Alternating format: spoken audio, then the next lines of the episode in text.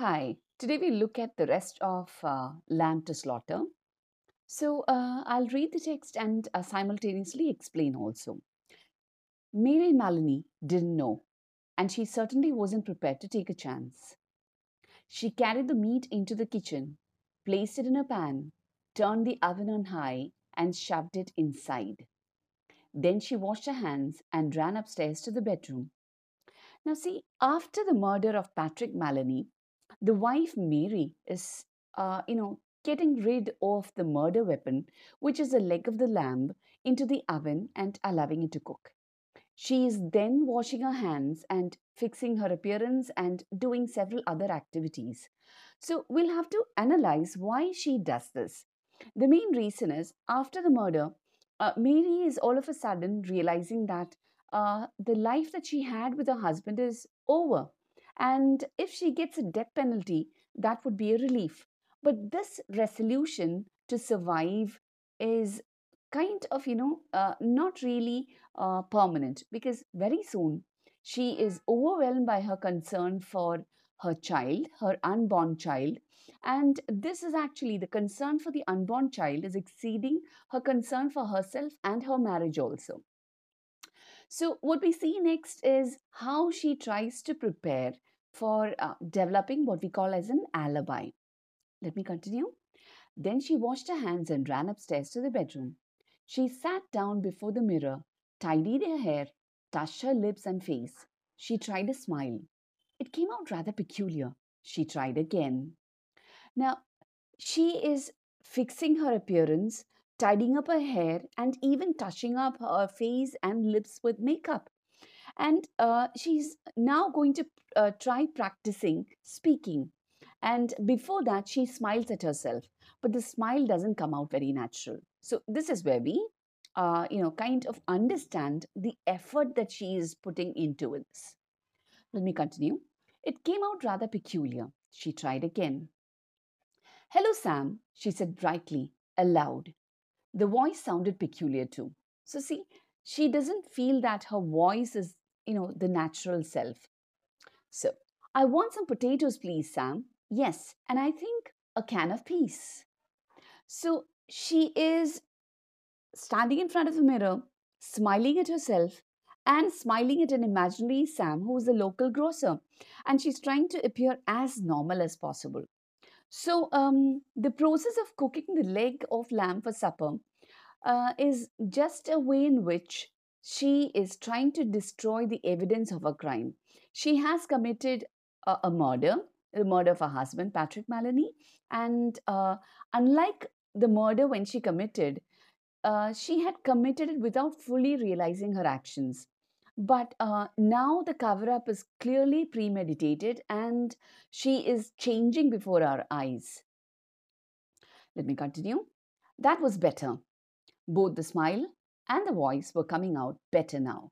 She rehearsed it several times more. Then she ran downstairs, took her coat, went out the back door, down the garden, into the street. It wasn't six o'clock yet, and the lights were still on in the grocery shop. So, after she had rehearsed enough, Mary is now going out uh, to the grocery shop and she begins a process. So, let's look at the process now. Hello, Sam, she said brightly, smiling at the man behind the counter. Why, good evening, Mrs. Maloney. How are you? I want some potatoes, please, Sam. And yes, and I think a can of peas. The man turned and reached up behind him on the shelf for the peas. Patrick's decided he's tired and doesn't want to eat out tonight, she told him. We usually go out Thursdays, you know, and now he's got me without any vegetables in the house. Then how about meat, Mrs. Maloney? So this is where I stop. Let me tell you, she is going into the grocery shop and chatting briefly and uh, it is very casual with uh, you know the uh, the conversation that she has with sam the grocer and she's pretending that she's gathering food for her husband's dinner and she's speaking about patrick her husband as if he's still alive. This is very important. So let's look at it again. So um, now the store uh, owner sam the grocer he had asked you know whether she wanted meat. So let's look at the reply. No i've got meat thanks. I've got a nice leg of lamb from the freezer. Oh i don't know much about cooking it frozen sam but i'm taking a chance on it this time you think it'll be all right now let's pause a minute here uh, she is discussing things which are not really required. But what she is doing is she is trying to establish her alibi by deceiving Sam and um, by claiming that she's cooking dinner in order to maintain a facade for uh, domestic happiness. So, this is very important. Okay, so let's continue now. so, um, Sam is, uh, you know, uh, kind of listening to uh, her and not knowing what exactly uh, he is uh, answering or in what situation he is actually. So he says, Personally, the grocer said, I don't believe it makes any difference. You want these Idaho potatoes? Now, see, he's very industrious. He's asking whether she wants these huge potatoes. And she says, Oh, yes, that'll be fine. Two of those okay? So um what we see is you know like she's purchasing and it is very clear that she loves her husband and the husband is very much alive and she wants to please the husband. And just like a wonderful grocer sam is kind of you know initiating the purchase of several other things. So let's see. Anything else? The grocer cocked his head on one side and looked at her pleasantly. How about afterwards what you're going to give him for afterwards. Now, he's actually referring to dessert. Okay, so after dinner, what is Mary Maloney uh, planning to give, uh, you know, Patrick? So this is the question. So, um, so when we see this, uh, the conversation, uh, we see that there is nothing unnatural about this. There is nothing mysterious. She is appearing to be engaged in a conversation and she's very actively engaged in that conversation, which is what we have to understand. So, well, what would you suggest, Sam? Now, this is a very strange question from uh, Mary because Mary is asking the grocer for his suggestion. The man glanced around his shop. How about a nice big slice of cheesecake? I know he likes that. So he's making the suggestion. Sam is making the suggestion, and look at her answer. Perfect, she said. He loves it. So this is, you know, the conversation is so very natural. And she's talking as if Patrick, her husband, is still alive. This is the magic of her, uh, you know, uh, her talent. How she is establishing her alibi and so strongly too. So, and when it was all wrapped and she had paid, she put on her brightest smile and said, Thank you, Sam. Good night. And Sam replies, Good night, Mrs. Maloney, and thank you because you know she has been giving a wonderful sale at uh, such a late evening hour, and he's very happy. Okay, so um, uh, what we see is you know on her way back home, Mary is actually going to decide how she's going to act. So let's look at how she's going to act. Uh, you know, normal okay? How is she going to act as if everything is normal? So far so good. In the grocer's shop uh, she had you know pulled uh, you know all the act together. She had acted very brightly and naturally. Now uh, let's see how she plans. And now she told herself as she hurried back all she was doing now she was returning home to her husband. And he was waiting for his supper. Now see this is something called as uh, you know self hypnosis you kind of imagine a certain sequence of events happening to you and you imagine that you are kind of you know uh, doing it uh, very successfully also. Okay. So and uh, so let's look at it now. He was waiting for his supper and she must cook it good and make it as tasty as possible because the poor man was tired. And if when she entered the house, she happened to find anything unusual or tragic or terrible, then naturally it would be a shock. And she'd become frantic with grief and horror. See, she's imagining that, you know, she is kind of rehearsing her action and reaction in her mind. And she's telling herself to keep things absolutely natural and that there will be no need for any acting at all. So let's continue now. Mind you, she wasn't expecting to find anything. She was just going home with the vegetables. Mrs. Patrick Maloney going home with the vegetables on Thursday evening to cook supper for her husband. That's the way she told herself. Do everything right and natural. Keep things absolutely natural, and there'll be no need for any acting at all. So, this is how she, you know, uh, plans everything. So, when she gets back, she does exactly that. Okay? And let's see how she reacts now. Okay? Therefore, when she entered the kitchen by the back door, she was humming a little tune to herself and smiling. See, imagine Mary Maloney is at the top of her game. She's able to even hum a little tune. Okay, so uh, she is, you know, entering the house with a smile. Okay, so she calls, Patrick, she called, How are you, darling? Now, see, she very well knows the husband is dead. But look at her. When she gets back, she does exactly that, you know, whatever she had practiced. She's calling for her husband. And then let's see what happens. She put the parcel down on the table and went through into the living room. And when she saw him lying there on the floor with his legs doubled up and one arm twisted back underneath his body, it really was rather a shock.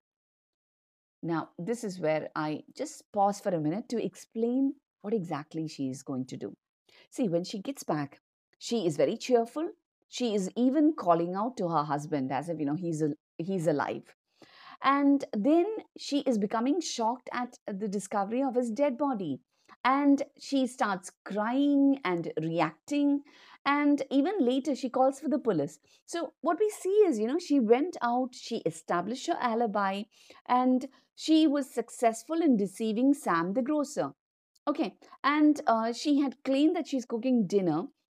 So, all this is used to maintain a facade, an image of domestic happiness where there is a happy wife who wants to please uh, a very lovely husband and so on. So, that story is actually uh, brought to the upfront, to the center stage and she's also referring to her husband by name for the first time in the story also.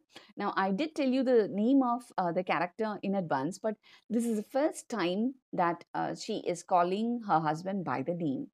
So what we must understand is you know like uh, prior to um, the murder or his death patrick maloney was unnamed and uh, idolized for his masculinity and his power. And the narrator and mary is now is actually uh, kind of you know naming him after the murder. And it suggests that uh, there is a dispossession of his masculine power because the dead is uh, kind of uh, you know removed of the power that he wielded before uh, you know uh, or in the earlier scenes. So in order to maintain her facade mary is actually kind of you know engaging in what we call as double thinking. That is she's deceiving herself into behaving in a certain way but simultaneously she is remaining aware of that particular deception. So she knows very well that she is deceiving herself into behaving in a peculiar manner but at the same time she is aware of what she's doing also. That is where you know we see a change happening in mary maloney. Okay so um let's continue. All the old love and longing for him welled up inside her. So uh, the love that they shared Mm, uh, the devotion that uh, she had for him and uh, the uh, the desire to be uh, with him is actually rising up. Welling up means rising inside her. And she ran over to him knelt down beside him and began to cry her heart out. It was easy. No acting was necessary. Now see this is actually what we call as double think. She is behaving she's crying. At the same time she knows that you know it's so easy. It's so natural. Okay and she doesn't even have to act Okay, so at one point she is um, a premeditated murderer now, but uh, on another point she is a superior person. So this is what you know Roald Dahl is actually telling us through the story of Lamb to Slaughter. She is becoming different from the woman that she was earlier. Now she is very very complex, very very complicated. Okay, so um, with that, um, you know, um, we should move on to how exactly she is going to proceed. Okay, so let's see. A few minutes later, she got up and went to the phone. She knew the number of the police station, and when the man at the other end answered, she cried to him, Quick, come quick, Patrick's dead. Now, the policeman, he's asking, Who's speaking? And she replies, Mrs. Maloney, Mrs. Patrick Maloney. Now, see the deception, the wonderful deception that she's doing. She's acting so natural that she's calling to the police department and acting as if she is a worried wife who's concerned that the husband may be dead. Okay, so it's so natural. So eh, she's not identifying herself initially, it's only later that she is identifying. So she's acting a part to perfection. Let's continue. So the policeman at the other end is actually asking, You mean Patrick Maloney is dead? I think so, she sobbed. He's lying on the floor and I think he's dead. And the man is actually, you know, the man in the police department, he's shocked and he says, Be right over. Now, what we have to understand is, you know, the police department is uh, a space where uh, Patrick Maloney and Mary are well known. Now that Mary Maloney is calling and informing that uh, a murder has occurred and she suspects that the husband is dead, definitely we would know that the police would be immediately in action.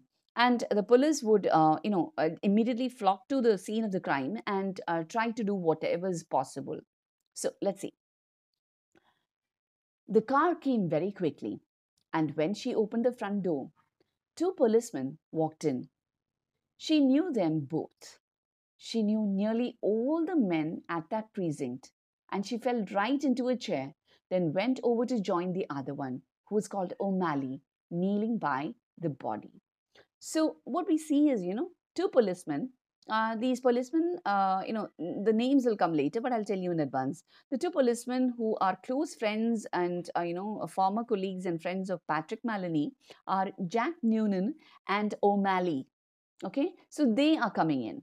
And she does uh, the necessary kind of reaction. She's slumping in her chair and not really you know um, uh, kind of saying anything. So she looks perfectly uh, the the role uh, of um, a, a, bereaved and agitated and horror stricken wife okay? And uh, see the next dialogue is very important. Let's look. Is he dead? she cried. I'm afraid he is. What happened okay? Now this is a conversation. So when she asks uh, this particular uh, you know um, question uh, what we must understand is you know like she is well planned. She doesn't have any problem at all regarding this particular aspect. She doesn't have any problem at all and added to that what we see is you know like she is well versed in how to handle this particular aspect. This is something that you have to keep in your mind. So uh, now Briefly, she told her story about going out to the grocer and coming back to find him on the floor. While she was talking, crying, and talking, Noonan discovered a small patch of congealed blood on the dead man's head. Now, congealed is actually clotted, okay? Clotted blood on the dead man's head. He showed it to O'Malley, who got up at once and hurried to the phone. So, as soon as they realized that, you know, this man had been struck on the head, they realized that this is actually foul play. And there is, you know, the question of murder, uh, you know, uh, kind of almost established here. So, that's why O'Malley is actually going to the, uh, the phone. And uh, so, uh, what we see is, you know, she's still crying when Mary is actually telling them that she had gone to the grocer and later, when she came back, uh, she had discovered him uh, in a heap and uh, he was uh, appeared to be dead and everything. So, this is very important. Mary is actually cleverly incorporating, uh, you know, several kernels or bits of truth into her story. So, using this technique of incorporating aspects of, you know, real truth, Mary is able to deceive the police who is uh, you know going to uh, not suspect her at all because her alibi is wonderful. Okay let's continue now. Soon other men began to come into the house. First a doctor then two detectives one of whom she knew by name. Later a police photographer arrived and took pictures and a man who knew about fingerprints. There was a great deal of whispering and muttering beside the corpse the detectives kept asking her a lot of questions now what you must understand is you know like very soon uh, more policemen, then a doctor, maybe a forensic doctor, then a photographer, and a fingerprint expert is arriving and asking Mary plenty of questions. But they're also treating her very kindly. Okay, so Mary is now recounting the story and mentioning uh, several details, uh, and uh, we'll look at how she's adding several details. And this is something that you have to understand how she's weaving this particular story. But they always treated her kindly. She told her story again. This time, this time, right from the beginning, when Patrick had come in and she was sewing and he was tired, so tired that he hadn't wanted to go out for supper. She told him how she'd put the meat in the oven. It's there now, cooking, and how she'd slopped out to the grocer for vegetables and come back to find him lying on the floor. Now, this is, uh, you know, how uh, she's relating. This time, she's actually relating uh, many number of details, like, you know, especially Patrick's tiredness how she had been stitching and how uh, the meat was cooking in the oven and uh, to uh, which uh, shop uh, she was going and so on. So um, as soon as she starts uh, you know um, really narrating this the police will be definitely you know kind of attention. So let's see what happens now. So which grocer one of the detectives asked. So see this is just what i told you. Uh, they are you know trying to uh, test or check whether her alibi is correct whether she is innocent as such. So that's why the detective is asking whether uh, or the name of the grocer. She told him and he turned and whispered something to the other detective who immediately went out outside into the street. So one of the detectives is actually going out and confirming her story with sam. So this is also you know a great skill which uh, she is employing and uh, to our amazement, see, um, Mary is actually able to deceive the police who uh, uh, who are really at this point uh, uh, you know not suspecting her as a real culprit. So uh, there is something that you have to notice over here. See her husband patrick uh, had always ignored her and never reciprocated um, you know his wife's love. But what we see now is you know after the death of patrick the various detectives and the police force who are here, the men who are here, who are investigating Patrick's murder, they are all treating Mary with kindness. In fact, it almost goes to the level of condescension, okay, at times. So, this is actually signaling a kind of a change in her traditionally subordinate gender role. Earlier, she was the caregiver, but now she's actually at the receiving end. The men seem to be treating her with kindness, and she's at the receiving end. So she's no longer the traditionally subordinate, uh, you know, female gender as such. So, in 15 minutes, he was back with a page of notes, and there was more whispering. And through her sobbing, she heard a few of the whispered phrases. Acted quite normal, very cheerful wanted to give him a good supper. Peas, cheesecake, impossible that she. Now, see, this man is reading from the notes. So it's very clear that uh, Sam had vividly recalled what had just, uh, you know, a, a, few hours ago happened. So Sam has given a lot of uh, input, and um, the detective is actually, uh, you know, towards the end when he says impossible that she, what he means is it's impossible that she could have murdered her husband. So here, her alibi is, you know, cleverly established. She is, you know, uh, almost proven uh, not guilty, and the police are not going to look at her as the real culprit. Okay, so how does the story emerge? Let's look at it further. After a while, the photographer and the doctor departed, and two other men came in and took the corpse away on a stretcher. Then the fingerprint man went away. The two detectives remained, and so did the two policemen. They were exceptionally nice to her, and Jack Noonan asked if she would rather go somewhere else, to her sister's house perhaps, or to his own wife, who would take care of her and put her up for the night. Now, see, what you must understand is, you know, like um, uh, they carried uh, Patrick's body to, uh, you know, for, uh, you know, autopsy and uh, further examination. So after Patrick's body is removed, the photographer and uh, the fingerprint experts are leaving. And the policeman and the detectives are uh, remaining behind. And they are exceptionally nice to her okay? They are trying to make mary very comfortable by offering several things like she's offered first um, you know the company of her own sister or she's given secondly the choice to be with jack noonan's wife okay? So um, she has this choice and mary is refusing okay? Mary is going to refuse. So let's see. No she said. She didn't feel she could even move eh, you know sorry she could move even a yard at the moment would they mind awfully if she stayed just where she was until she felt better? She didn't feel too good at the moment. She really didn't.